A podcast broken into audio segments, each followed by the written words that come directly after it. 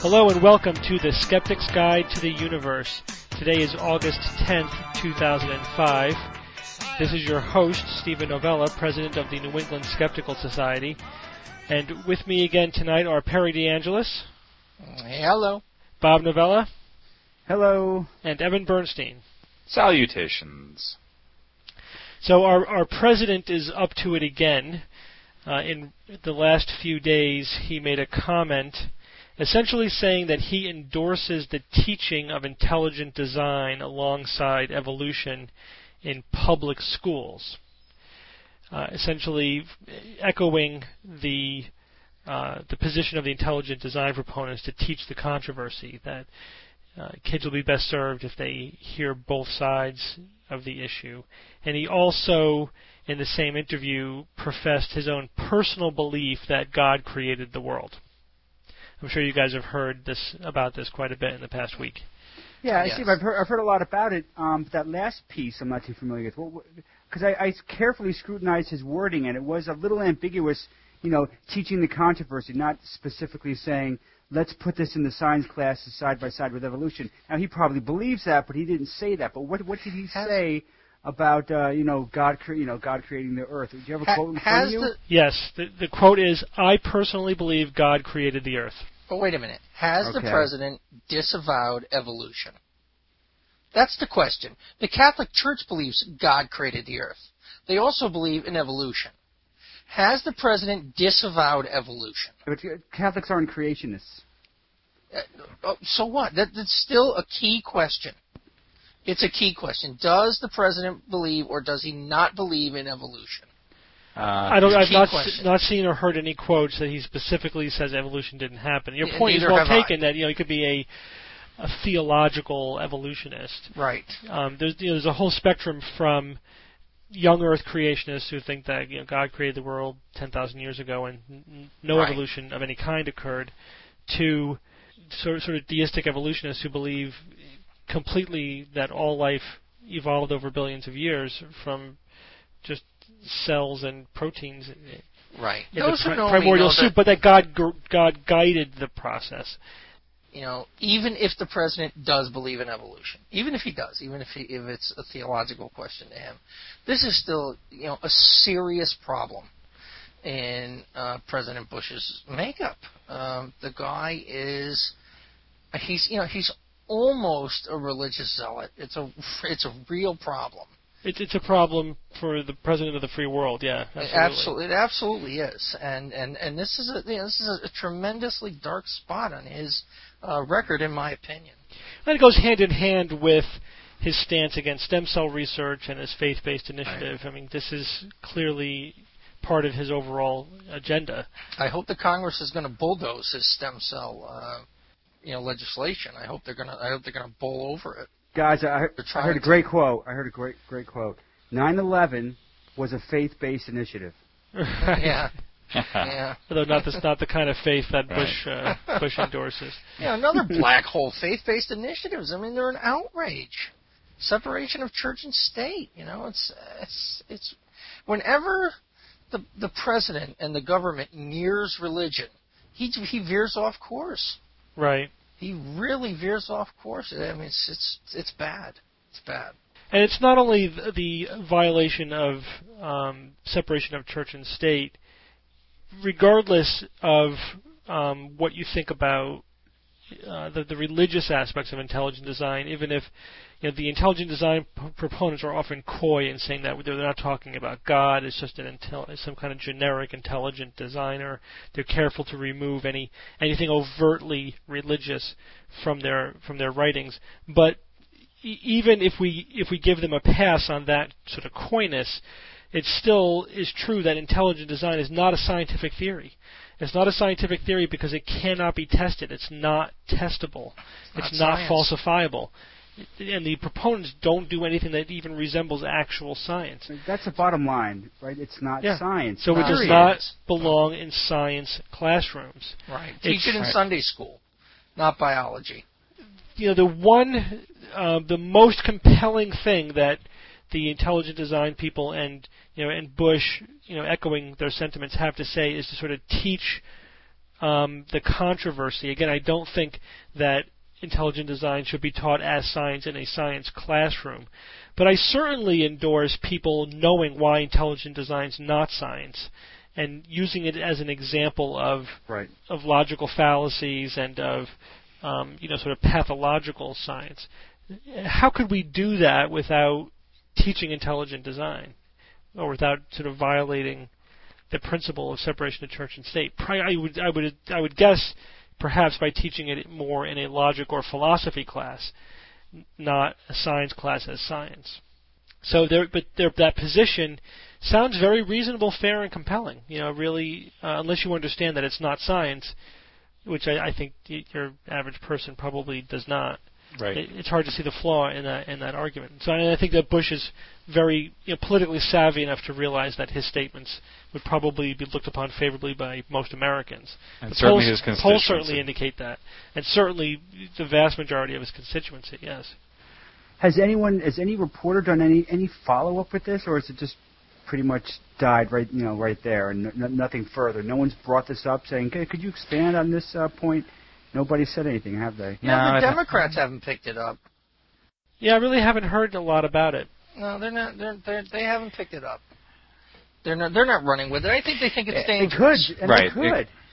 Well, Well, but they, I- they, they feel, yeah, they feel, that, you know, alienated enough from the, uh, Yeah, from, I- you know, I really- the I don't religious think there's- part of their. Uh, Their their their cost so- benefit analysis is Right. not not favorable on this one. that's right. They need to move on to other more pro- more productive things as far as But they're on a concerned. on a somewhat of a lighter note, Bush's science advisor John Marburger III uh, differed from the president, and he wrote that intelligent design is not a scientific theory, basically hitting the key point on the head.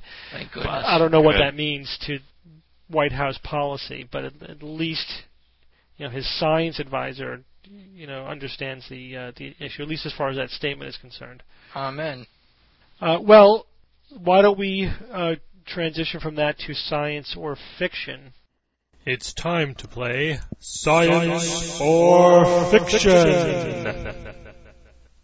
This is a, a weekly segment. Each week, I will come up with three either science news items or science facts. Two of them are genuine, and one is fictitious. One is made up. And I challenge my skeptical colleagues to figure out which one is fake. Challenge accepted. All right, so uh, the uh, the there's a theme to the three items this week. The theme is historical figures with medical ailments.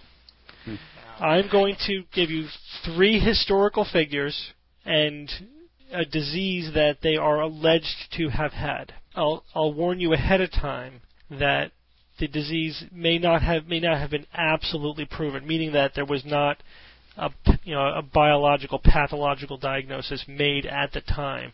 Some of these diagnoses may have been made by reviewing historical documents. Okay. But I the the two that are real, I would say that the evi- the historical evidence is very compelling. I would say greater than 90% Okay. in my opinion. Okay. So not ironclad fact, but but very very likely. And Great one I just completely made up. So one, in fact, there's, has has no reality to it whatsoever.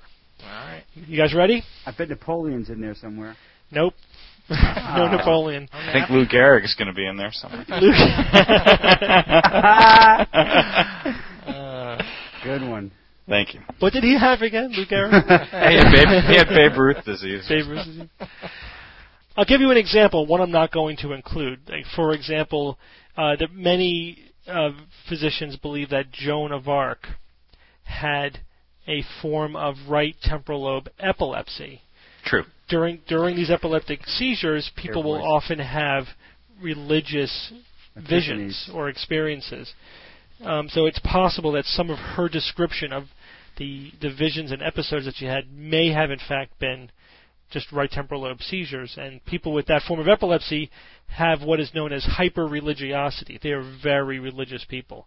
So that's more in the realm of speculation, but it's in sort of interesting speculation about about her. Well, Steve, that, that's a very interesting point because I, I think it's very, uh, very intriguing that there's actually a, part of your brain that induces these intense religious experiences. And then It is very interesting. You've got to ask, well, why is that there? You know, Yeah. why, you know, why would that be be in your head? You know, why, you know, why is that just an important thing that he that evolved? You know, what, what kind of selective pressures are were on that? But um, Well, since you bring it up, I mean, Hi. we have to segue into that a little bit, just so, just to finish that point. I, I've actually had religious people argue that it's that God put it there because He Right. wanted us to believe Right. in Him. Right. Um, but from a from a evolutionary biology point of view, there's a lot of evidence to suggest that human beings are hardwired, and and our closest relatives, like chimpanzees, are hardwired to surrender a bit of our of our will and ourselves to higher authority, whether that's just the leader of the pack or Right. the leader of the tribe, and that even to the point of sacrificing ourselves for the greater good of our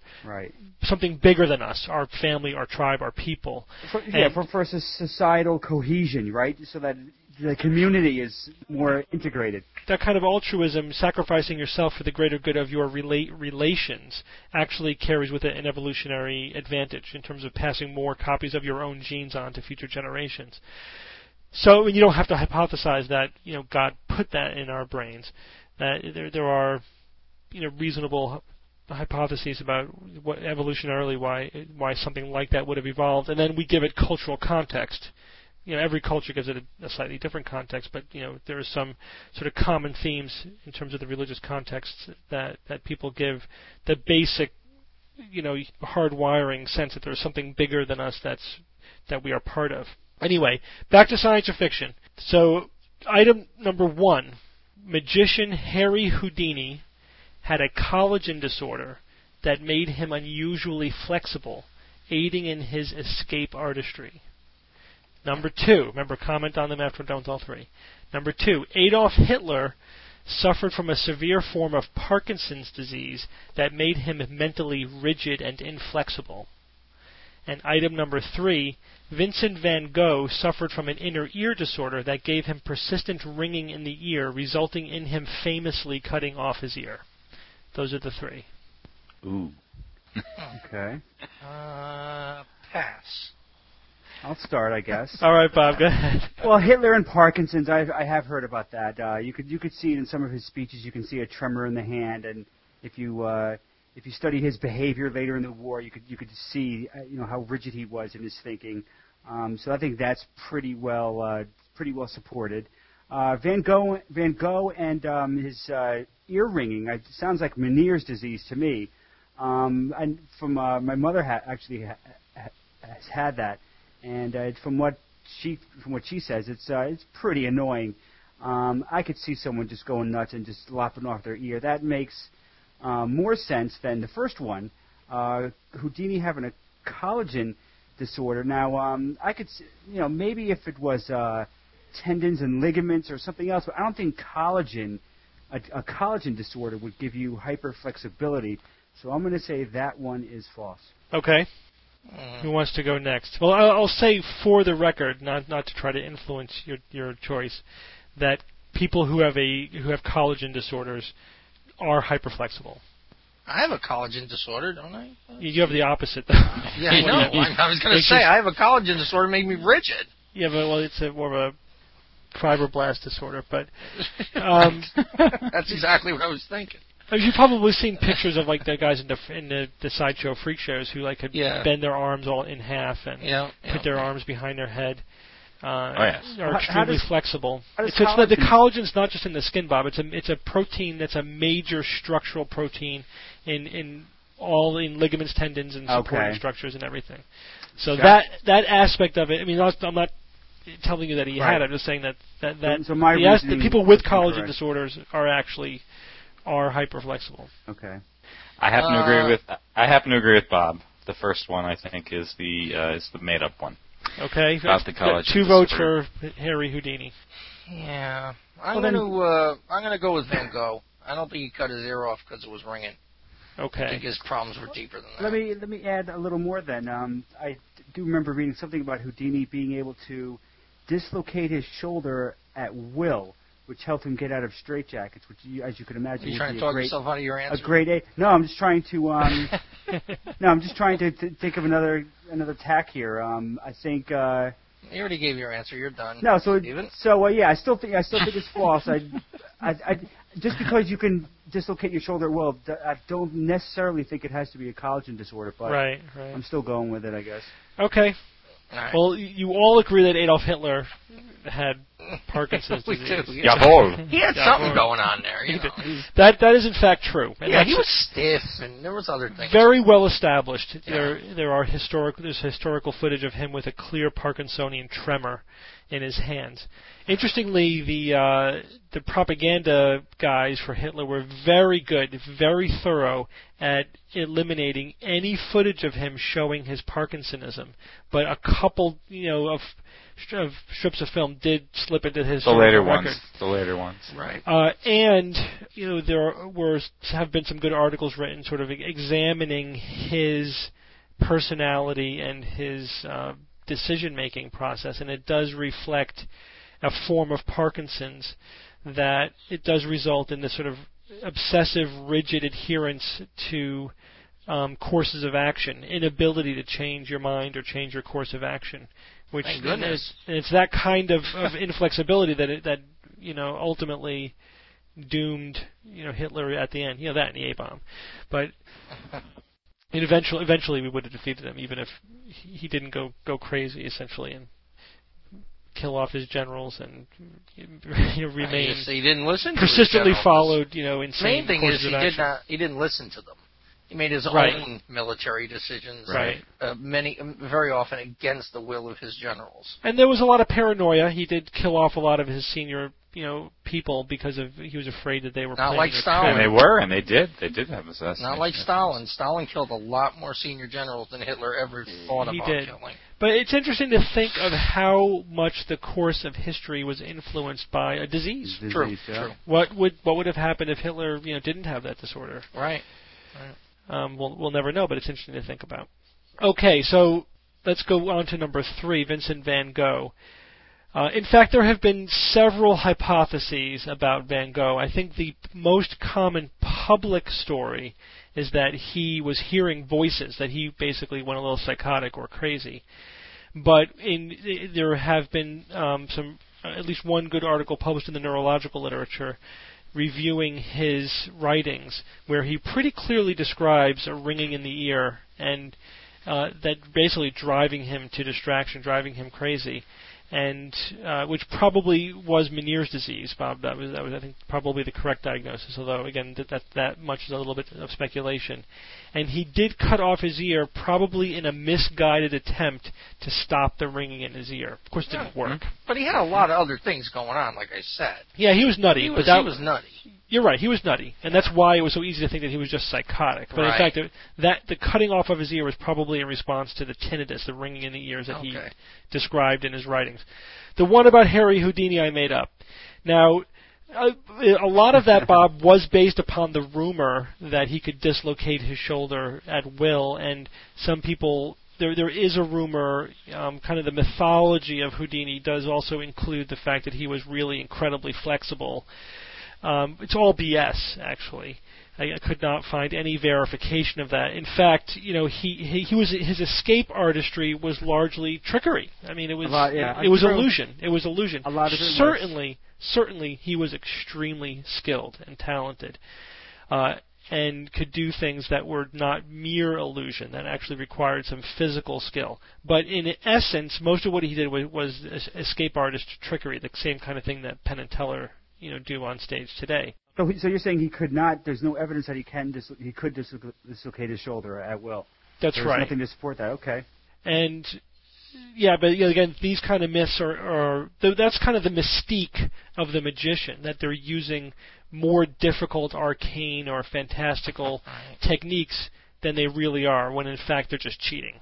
You know that they're just they're doing something that anyone can learn how to do, and and uh, maybe it requires some practice and manual dexterity, but no Right. superhuman feats. But Well, he- and it, it well, serves their if if you think they're doing their trick through some kind of superhuman or extraordinary feat, Right. you won't you won't look for the simple cheat as much. Right. I mean, I, I remember one story. Uh, I not I have nothing, no evidence to back it up, but I I did read in uh, somewhere years ago that one of his famous um, um, escapes was from uh, I guess was it a London prison, and it Mhm. turned out that in in all the the hubbub and the uh, activity. they did not lock his ca- his They uh, forgot to lock his cage. jail cell, Yeah. and he just kind Ah. of just opened it up, and there was no, there wasn't even a, any trickery involved in that. Just you know, sheer stupidity on their part. Now, again, I'm not, I don't have any evidence to back that up, but I did. Does my memory seems reliable? yeah, well, that was uh, no, no, that wasn't part of the the movie, the Hollywood version of Houdini. They they just left out how he actually escaped from the prison. The Uh, best thing about Houdini is the fact that after his mother died and he went to all those uh, Yes. physical Seances. uh, seances in, the, uh, in his day, he then became a great debunker.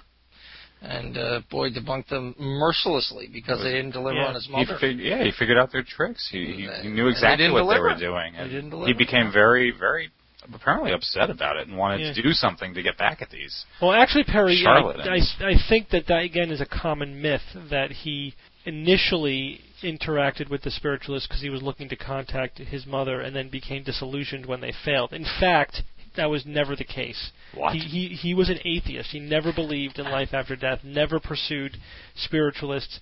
He was angry at the spiritualists because they were using his escape artist tricks to convince people um, that there were you know, metaphysical happenings. So, like during a séance, when the lights were out, they would, uh, you know, and apparently they were tied to the chair or they were in a closet or something. They would use escape artist tricks in order to get out or escape or free a limb or whatever, and then ca- and then create the manifestations, the bell ringing or the the rapping or whatever. Or He cracking knew their knuckles. crack. That was you know the, the famous sisters who were cracking their knuckles. But the uh, he um, uh, was was he knew that they were faking because he was a magician. They were using his tricks. They were some some of the some of the, they were using the the standard trickery of the the escape artist you know magician culture to to convince people that they were performing miracles. he never. That's why he was angry. he never went to Never. a séance to contact his mother. That was Hollywood. Never. That's not part of the. That's That was not part Tony of his Curtis, history. Perry. That was Tony That was Curtis. Stony Curtis. Tony Curtis. but uh, and and same thing with you know when he died, he and he and his wife had that um, you know secret password and everything. That was but that the was more Halloween just message. The yeah. Rosebud. the rosebud. Of course, Hollywood changed that too to to make it seem like it actually came out. But that was just another way, like a final way of debunking the spiritualist. And in fact, he was appointed as um, chairman of the committee to investigate spiritualists by Scientific American. This was back in the day when Scientific American really was the skeptical debunking organization. You know, now there's a dedicated skeptical movement, and, and Scientific American is still, uh, you know, um, closely allied with that tradition. In fact, they're the only popular science journal that has a, regular skeptical column in it. Uh, but you know, back in the in the day of Houdini, they were it, and, and they uh, set about to, to debunk the spiritualists, and Houdini was the was the one who showed them how to do it. He basically filled the same role at that time that James Randi, Randi, does yeah. today. Randi's a magician. He knows he got into this because he saw faith healers using the same tricks that he was learning about right out of the magician books, and uh, and realized that uh, that they were using it to pretend to to bilk money from people and to pretend that they were performing miracles. That's often often why magicians like Randi, Houdini, Penn and Teller make very good skeptics. In fact, I just um, read an article. I'm not sure if one of you guys sent it to me. Basically, saying that magicians have a good, a well-developed sense of human psychology, of how people believe and how, and and how they deceive themselves. Of course, they do. It's it's their stock and trade. That's right.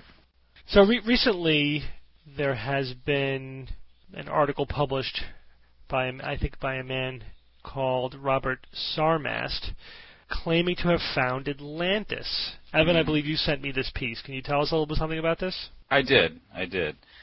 The source for this is the Financial Mirror, which is the island of Cyprus's leading business newspaper, according to their website.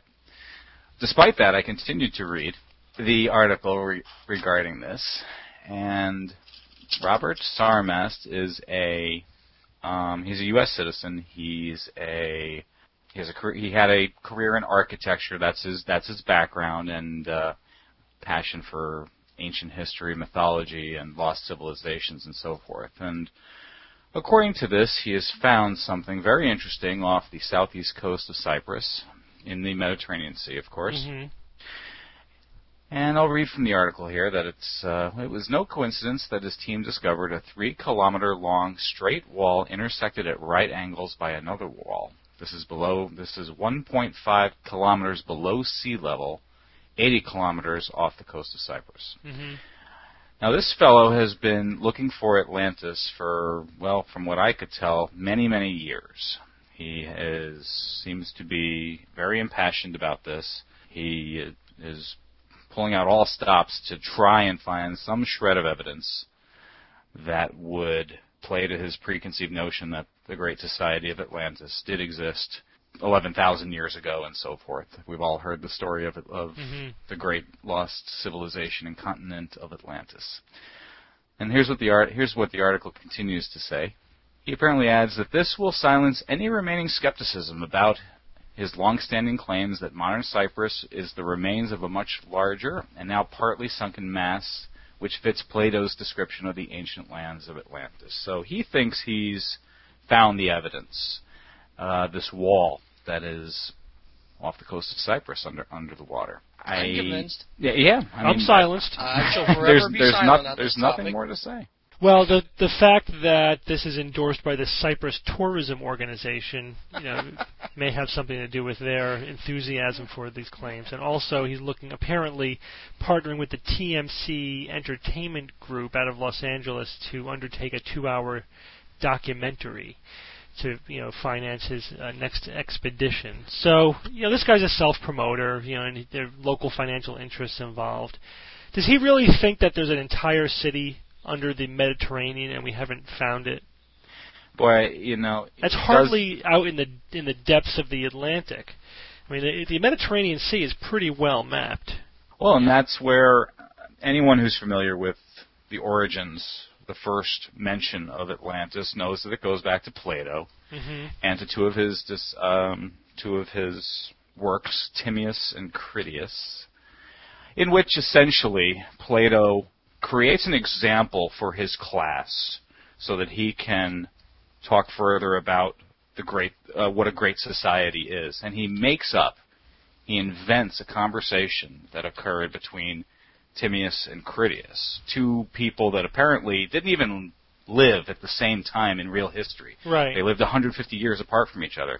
Right. But, Pla- but Plato just put them together so he could make his point about yeah, it's like having a it's like writing about a fictitious conversation between Einstein and Galileo, right. That's exactly correct. and then somebody And- later thinking that it was meant to be an historically accurate document. Exactly, exactly. Where there is absolute, where the entire story itself is made up, and yet this myth has has survived since uh, 370 BC. Right. Real, uh, Well, there's a, I mean, there's a lot of mythology surrounding Atlantis that's inaccurate. I mean, if you go back to Plato's original mention, I think the sort of the modern Atlantis Atlantis Atlantis myth is that Atlantis was this ad- extremely advanced utopian society. In fact, Plato did not use Atlantis as an example of a utopian society. He used it as an example of an evil empire. The utopian society, in his Was example, Athens. was Athens. Athens was the shining city on the hill, and then these these invaders from this evil empire out there in Atlantis were the ones that were threatening Athens. But they, the modern mythology, you know, made up Atlantis mythology has sort of reversed all of that and now reinterprets Atlantis as the utopian society. But, but also, Plato's description of Atlantis was as beyond the pillars of Hercules, which is what separates the Mediterranean Sea from the Atlantic Ocean. the Straits of Gibraltar. Right. So that would put it outside of the Mediterranean, Correct. as opposed to Sarmas, who's now saying that it's within the Mediterranean. Um, you know, assume you know if it, Plato were, were meant you know, meant to be accurate, we don't think he did. You know, the uh, scholars think that by you know, saying beyond the pillars of Hercules is, is just a poetic way of saying really far away. You know, beyond Yeah. our, our local geography, beyond anything you would recognize. Because you know, at that time, beyond the Atlantic Ocean, basically was just the edges of the Earth. I mean, it was just out there. It was it was beyond what was mapped. So it's just like saying really, really far away. The, the average depth of the Mediterranean is about 4,700 feet. Uh, The guy thinks the whole city is is down there at the bottom. That's the you know Yeah. that's, that's the average. Well, the thing is, it's it's a pretty well trodden, you know, It is. stretch of sea. It's not like it's in you know some trench in the middle of the Atlantic that you know it could be missed. We we could sonar map and uh, et cetera. I mean, we I think if there were a city hiding under there, we'd we'd know about it. Also, there are a lot of legitimate Greek, you know, uh, ruins. In, in the in the Mediterranean, a lot of archeo- there's a lot of serious archaeology going on in the area. So again, it wouldn't be surprising if they did, you know, find some archaeological Greek ar- archaeological ruins. But the other thing that's interesting about Sarmast's claims is that he's basing his his discovery on sonar. Now, sonar is just a, a infamous, you know, um, for for being misinterpreted in this way because you get, you know, sonar images produce, you know, um, these sort of vague blob-like images that are really good for prompting the imagination. It's like an ink blot test. I mean, you can basically see whatever it is you want to see. Uh, It reminds me of this the uh, investigators who used sonar to look for Nessie, you know, in, in Loch Ness, Right. and they came. Of course, you know, they found what they were looking for. They had these blurry sonar images of a vague outline that they said was here's a fin and here's a piece just like of the, the neck. Bigfoot pictures, Well, just like just like the Bigfoot pictures, pictures like of ghost same- pictures and alien Well, pictures just- and everything, but That's just pareidolia, where you're, you're seeing a, a an identifiable, distinct image in, in just randomness, like Right. Pattern the, the canals See of Mars, or another great A face in the clouds. right. Or the, He, the um, face on Mars is a good example. But the sonar is just custom made for this because you could just look at reams and reams and reams of sonar until you see a vague shape that you can you interpret as being whatever it is you were looking for. Uh, and so I just I think it's humorous that this guy thinks he's find, finding stuff with sonar that you know more sophisticated methods have not found. He describes a uh, hill that he discovered using this sonar technology, and I'll quote him here. The hill as a whole basically looks like a walled hillside territory, and this hillside territory matches Plato's description of the, Acro- of the Acropolis Hill with perfect precision. Even the dimensions are exactly perfect. So if all these things are coincidental, I mean, we have the world's greatest coincidence going on. Yeah. Eh, hardly. Thank you, Mr. Sarmast. Um, it's, I mean, it's also historians agree that you know serious historians that Plato was not making a factual historical claim. First of all, how would Plato of all people know about some ancient island society that lived thousands of years before him? How did this information magically come to him? It certainly was not the common belief of of the time. Uh, he was not an investigative archaeologist or anything. And if he were making that claim, it would have sparked quite a bit of controversy at the time, at his time, contemporary to him, and no one batted an eyebrow because everyone understood that it was just a made-up example for his morality story. Uh, so it's just silly, and a lot of people also make the false connection. They say, "Well, um, they found Troy. You know, initially they thought that Troy was uh, a legendary or fictitious um, city, and then they, the ruins of Troy were found. But they missed the fact that Troy was written about by Homer, not Plato, uh, who was was writing about actual um, mythology or stories uh, of the time.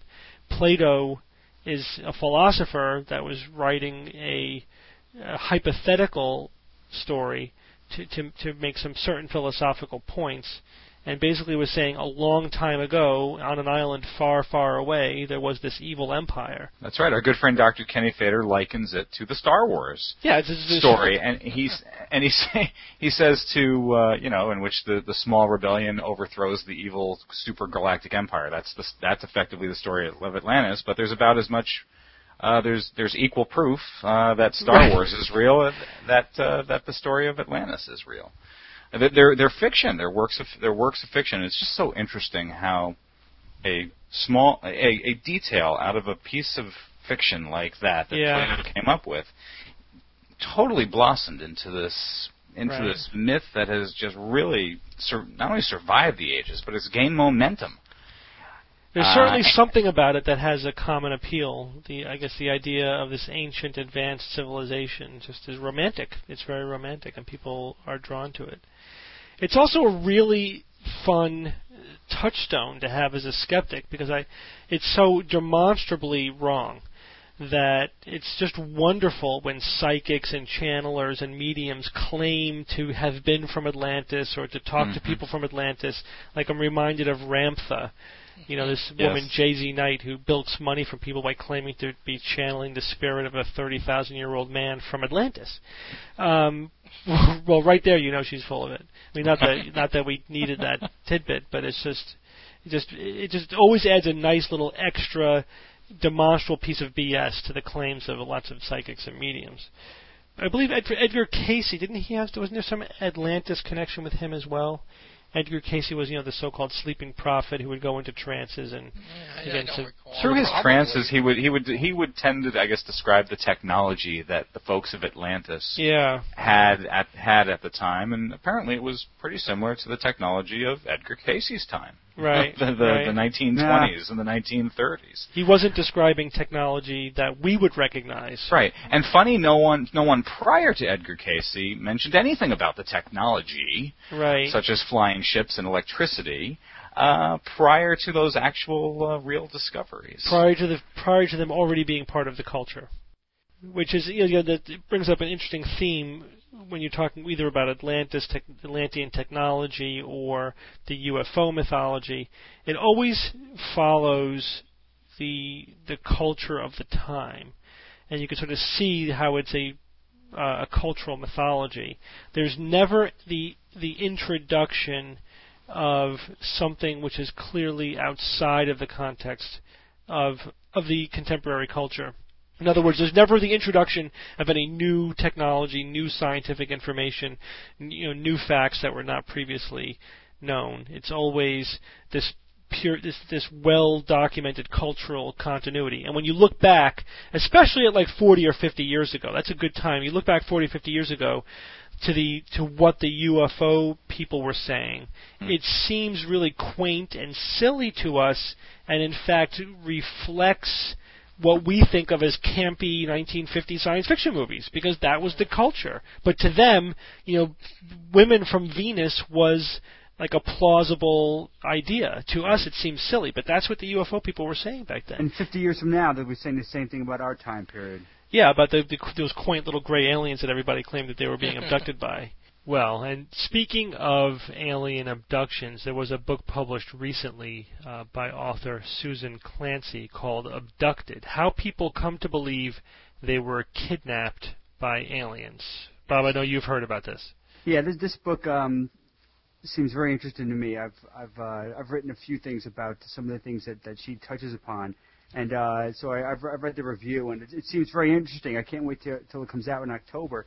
But uh, Dr. Clancy, just to give you a synopsis of what uh, what she's saying here, is that she's a first of, first of all she's a psychologist at Harvard, and um, this book um, John Mack's alma mater, right?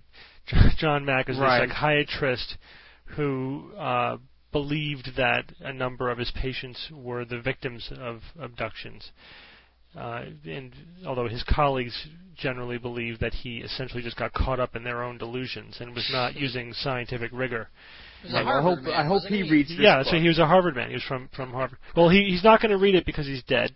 right. Okay, Deceased. Uh, he was hit by a That's- car in England, I think London. really, Mack Was? died? Yeah, John Mack was killed by a car. Early reports. This was a year A couple uh, years, yeah, one two years ago. Oh, it was a year ago. It was a year Wow. ago. Wasn't that long ago?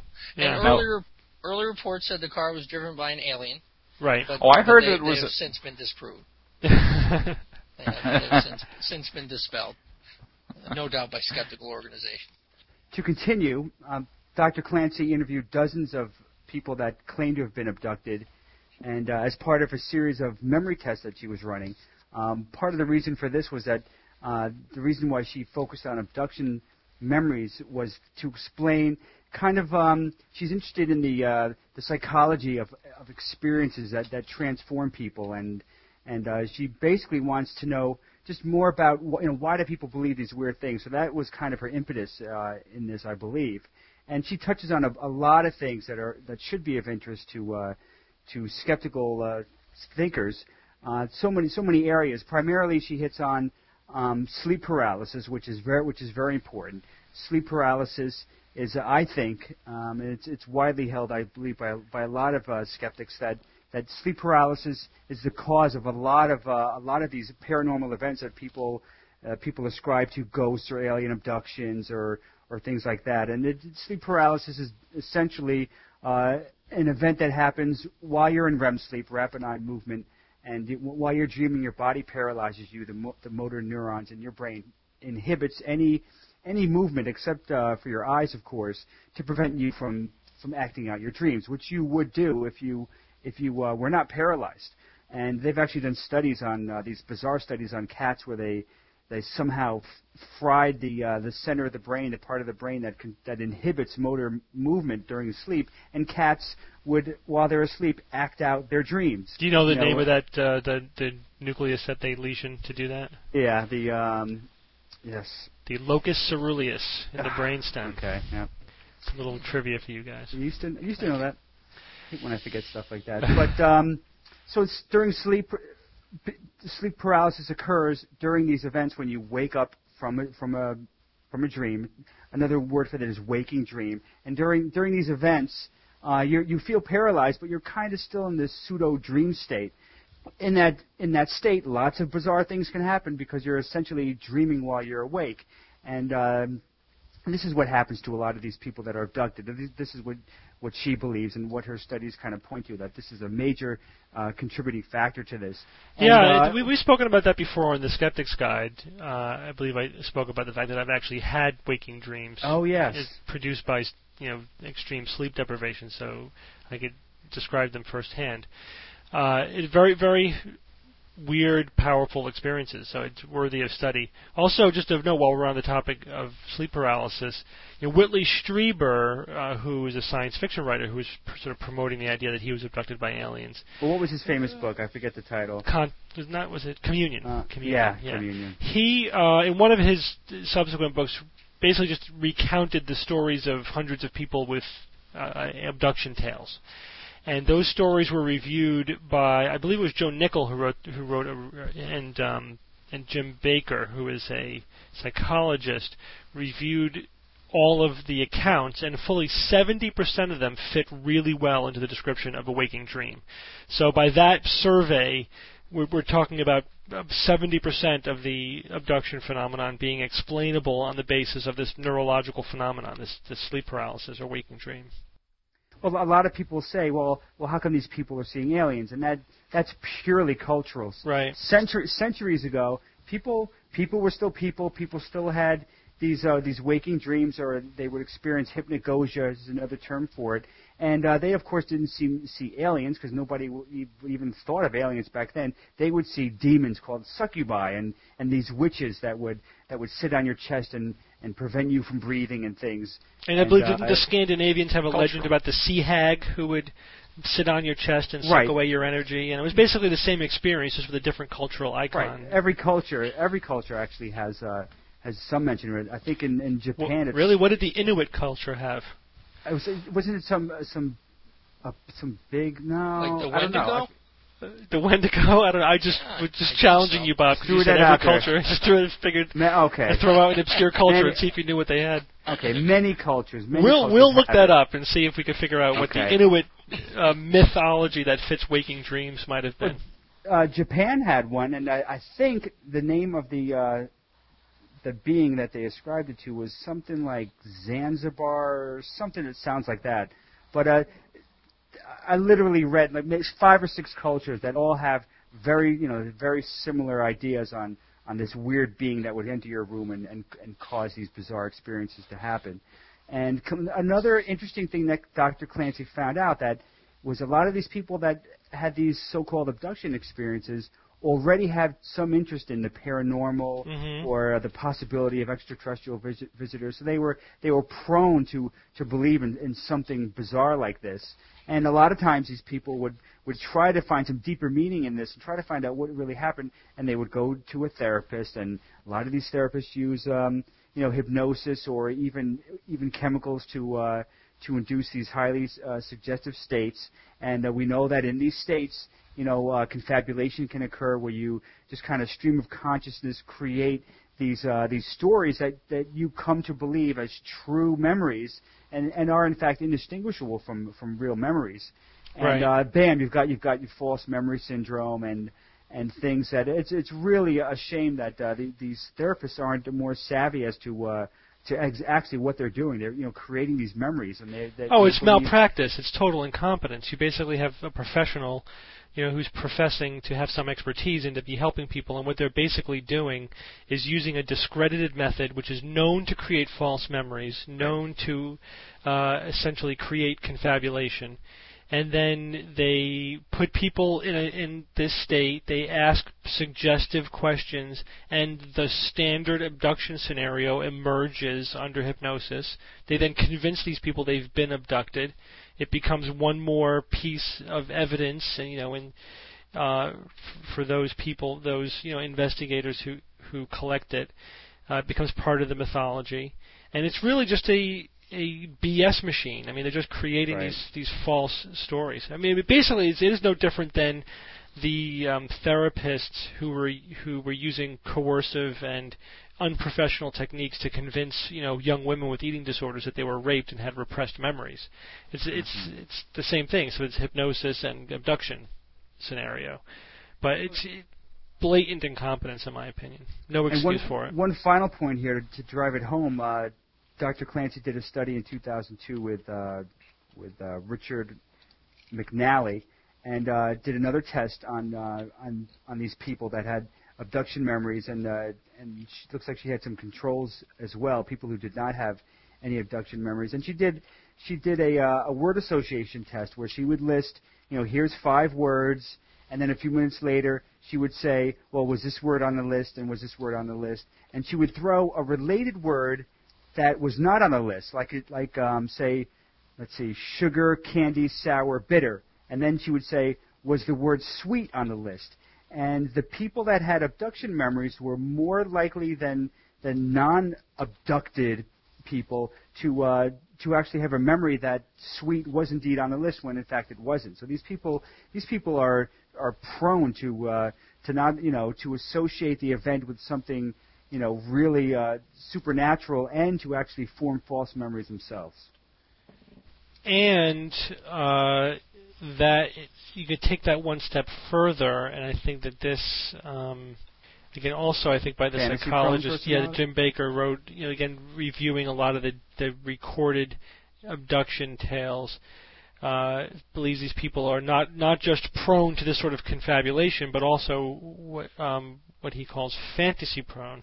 Now, fantasy prone personality type is someone who was more likely to have uh, imaginary friends when they were children, to have had visions, um, to you know believe in a host of uh, paranormal things, to believe that they have seen or experienced ghosts or spirits. A lot of these things, these things go hand in hand. Um, it, interestingly, we had a lecture a year ago by a neurologist, Terence Hines, who is doing some very interesting work, where you know he believes he may have uncovered an actual like neurological hardwiring difference in some people who actually have the ability to it, I don't know, would it be a good way to describe it? I think like turn off their reality testing, you know, hardware in their brain to actually, Wow. it, when fantasizing about something, to actually inhibit that part of their brain that would tell them that it's not real. To actually It's kind of like a waking dream in a sense. to actually believe it. No, it's actually I would I wouldn't make that analogy. I think it's a different phenomenon because waking dream really is a fusion between two different states, a waking state and a sleeping state. This is a pure waking state, but there are certain there are certain hardware in our brain that that um, we can't inhibit. Uh, for example, the the experiment that he did was um, if you see a word in a language that you can speak and can read, um, you can't inhibit your ability to read that word. Um, and that that in in testing comes out as a certain delay in your response time. So if you're um, shown flashcards with the word red written in green ink, and you're told to say the color of the ink, to say green, Mm. it takes you Little a long. fraction of a second to inhibit your your hardwiring tendency to say the word red, the word that the letters spell out. If it's written in a language that you don't read, that delay is not there. And in fact, this test has relial, reliably been used to sniff out spies. So you can give a suspected Russian spy that test using Russian words, and if they can speak Russian, there'll be a delay. And if they don't speak Russian, there won't be a delay. Um, for example. And until recently, no one has ever, ever been able to create research conditions in which that delay went away. It didn't seem that human beings had the ability to suppress that hardwiring loop. That processing just has to happen. Until, you know, uh, Hines and I think some of his colleagues, and I- this is not, I don't think this has yet been published and peer reviewed, but basically what, what he is finding is that in a certain percentage of the population, 2 3% of the population, under hypnosis, they can make that effect go away. Which suggests that their brains are actually hardwired differently, and that they have the ability to inhibit certain, you know, certain pathways that most people cannot. It would be interesting to see if these people are also excessively fantasy prone. So we, we may, in, in, in a small subset of people, we may actually be dealing with people whose brains are literally wired differently than the rest of us. Uh, although that, in, in addition to that, there are people who who do not have this effect, but are probably just predisposed to vivid fantasies um, to the point where they actually take on a reality or a life of their own. Well, Steve, you're a neurologist. What what what do you think the likelihood is of a subset of people who are just wired differently?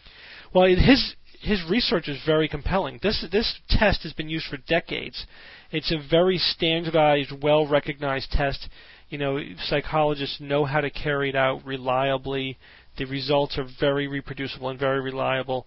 And if you can reproducibly make that effect go away, that means something. That is a genuine discovery. So I think that that's very compelling.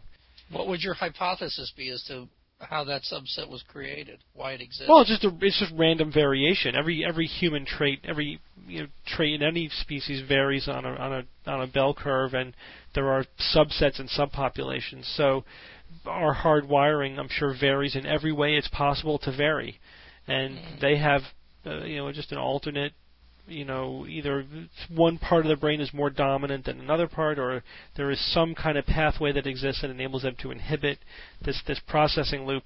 It Uh, could be very subtle. I mean, it doesn't have to be this uh, this major difference. It could be a very subtle Yeah. difference. Yeah, I mean, and, you know, and it would have to be. Um, this this experiment is designed to, to to look at a very subtle phenomenon. Uh, Steve, you mentioned you mentioned uh, you mentioned that they these people have a way of uh, you know turning off reality testing, and the point I, I tried to insert there was that it, it's similar to you know maybe not a waking dream, but when you, when you are in fact dreaming and a pink elephant walks in front of you, you don't think, "What my that that's quite odd." You don't think that because your reality testing is kind of shut down. I mean, your your frontal lobe isn't your frontal lobe pretty much very quiescent at that point, and and that's one of the reasons why there it doesn't seem out of place for you to have a you know a pink elephant trot by you. Yeah, Um, that's so what I mean, that, that much that much is true, and it's interesting. So I mean, the dream state is actually a different state of consciousness than the waking state. Uh, different parts of your brain are active when you're dreaming. Uh, it's and basically it's you know all the parts of your brain that are active when you're awake are active. I mean, let me say that the other way. When you when you're awake, all the parts of your brain are active. When you're sleeping, some of the parts of your brain are not active. And And some that- are very active. And those parts of the brain have to do have to do with um, certain dominant hemisphere functions like reading. It's very difficult to read while you're asleep, and also the mechanisms Really? of re- reality testing. Yeah, try that if you ever think I've tried it. it many. I've tried it many times. Um, think of it while you're dreaming. That it's just it's really hard to actually read while you're dreaming. I mean, many times I've I've had lucid dreams where you actually wake up in your dream and you realize, hey, I'm in bed asleep right now, and everything that, I see and experience is a creation of my mind. And it's a very interesting experience. I recommend it. Steve, I believe you've actually had. I've a had them. Yeah, of- most They're- people I they're- think have had basically you you realize that you're dreaming while you're dreaming. And what Right, happens there, what happens there, is simply that your reality testing kicks in enough for you to realize Right. that you're dreaming. Yeah, it's you- a I- very unstable state. It's very It is. unstable. Your It's- tendency it's is either to maintain. right. You'll either fully wake up or you'll dream that Dream you you wake up, up. which basically means that you Yeah. lose the lucidity. You you again lose the ability to realize that you're dreaming. Yeah, many you can't. You've got to really be careful and not get too overexcited, which can happen when you're you're in you're in an environment that you have a lot of control over, or some sort of control, like you know, flying, making people appear, you know, getting naked with movie stars. You know, it's hard not to get excited, and when you do get excited, invariably you wake up, or you dream you wake up, and you're like, damn. But um, of course I lost the point I was trying to make. there. Okay, you were get, you got off about naked movie stars, Bob. Why Yeah, don't you go along that? I that know. train of That's enough there? to distract anyone. We'll go. We'll, we'll but uh, keep oh on yes, that. reading. And one of the one of the triggers, you know, you, you try to develop these triggers, t- you know, to induce lucidity in your dream. And you do you do some you do a dream test, and what there's various things you could do. You can jump up in the air, and if you could make yourself fall slightly more slower or faster than physics dictates you should fall, then that's a pretty pretty good clue that that you are in fact dreaming, because uh, th- there's no way Right. you're going to be able to, you know, do that in in real life. Yeah, But there's the just, best- just ways to trigger your reality. Right, and the testing, best way, the best way to do it is to read something. Get anything, a poster, a book, open the book up, look at some words, turn away, and then look back at the writing, and invariably the text will be different. It's completely different. So that that probably ties into what you were saying, Steve, where it's hard to read in the dream. Right. Well, the things are cha- the words are changing around all the time, which would make it very difficult to dream Yeah. to read. It's interesting. I mean, it's because we're not used to thi- our our brains seamlessly create this illusion of the mind and the self for us that it's uh, it's difficult to think about the fact that there are parts of our brain that are responsible for some specific functions like reality testing. And most people Mhm. probably aren't aware of the fact that there's a part of our brain that in fact does that.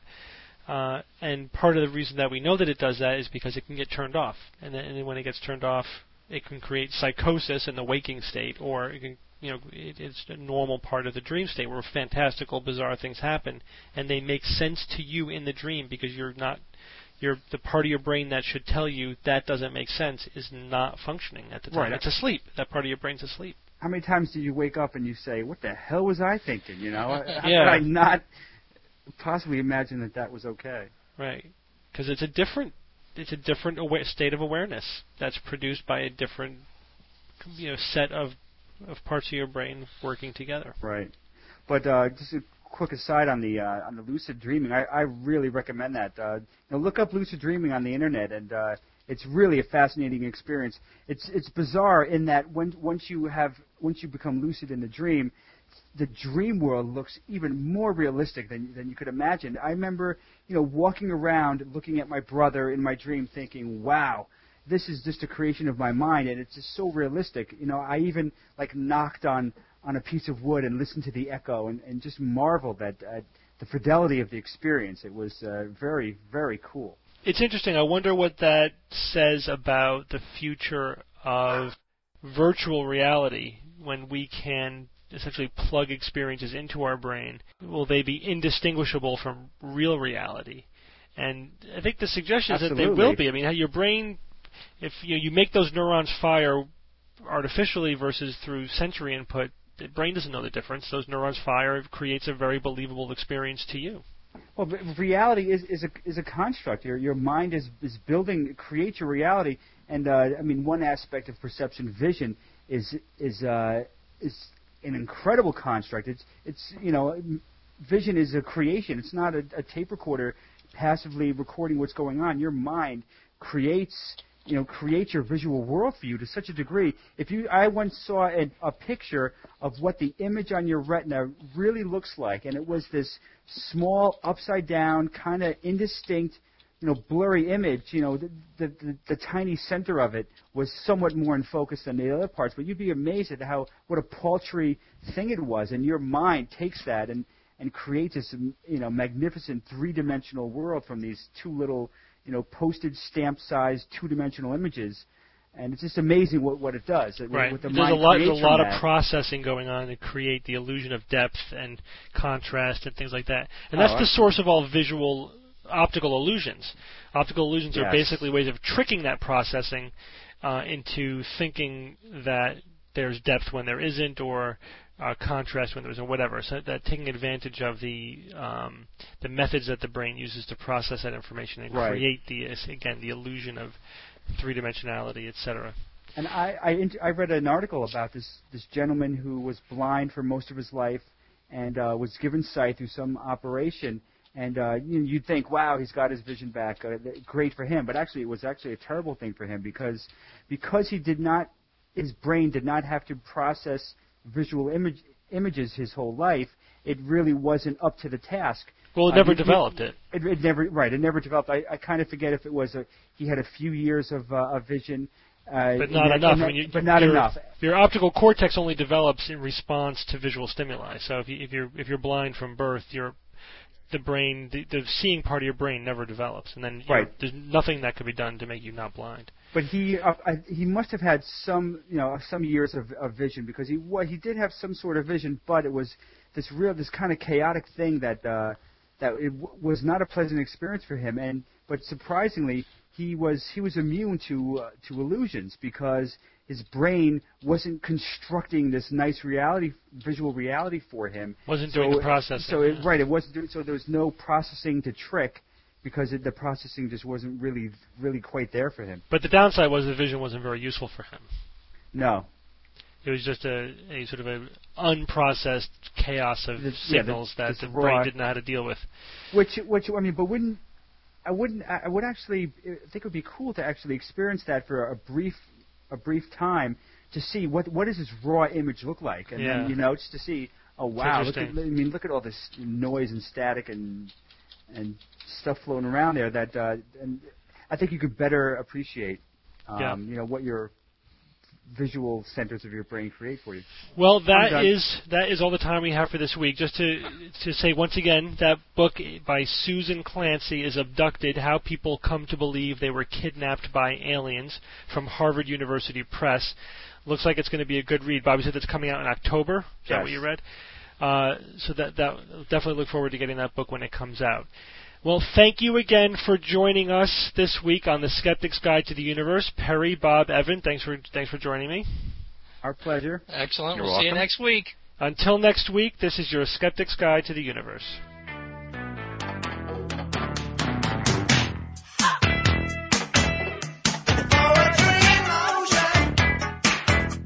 The Skeptic's Guide to the Universe is a production of the New England Skeptical Society. For more information on this and other episodes, see our website at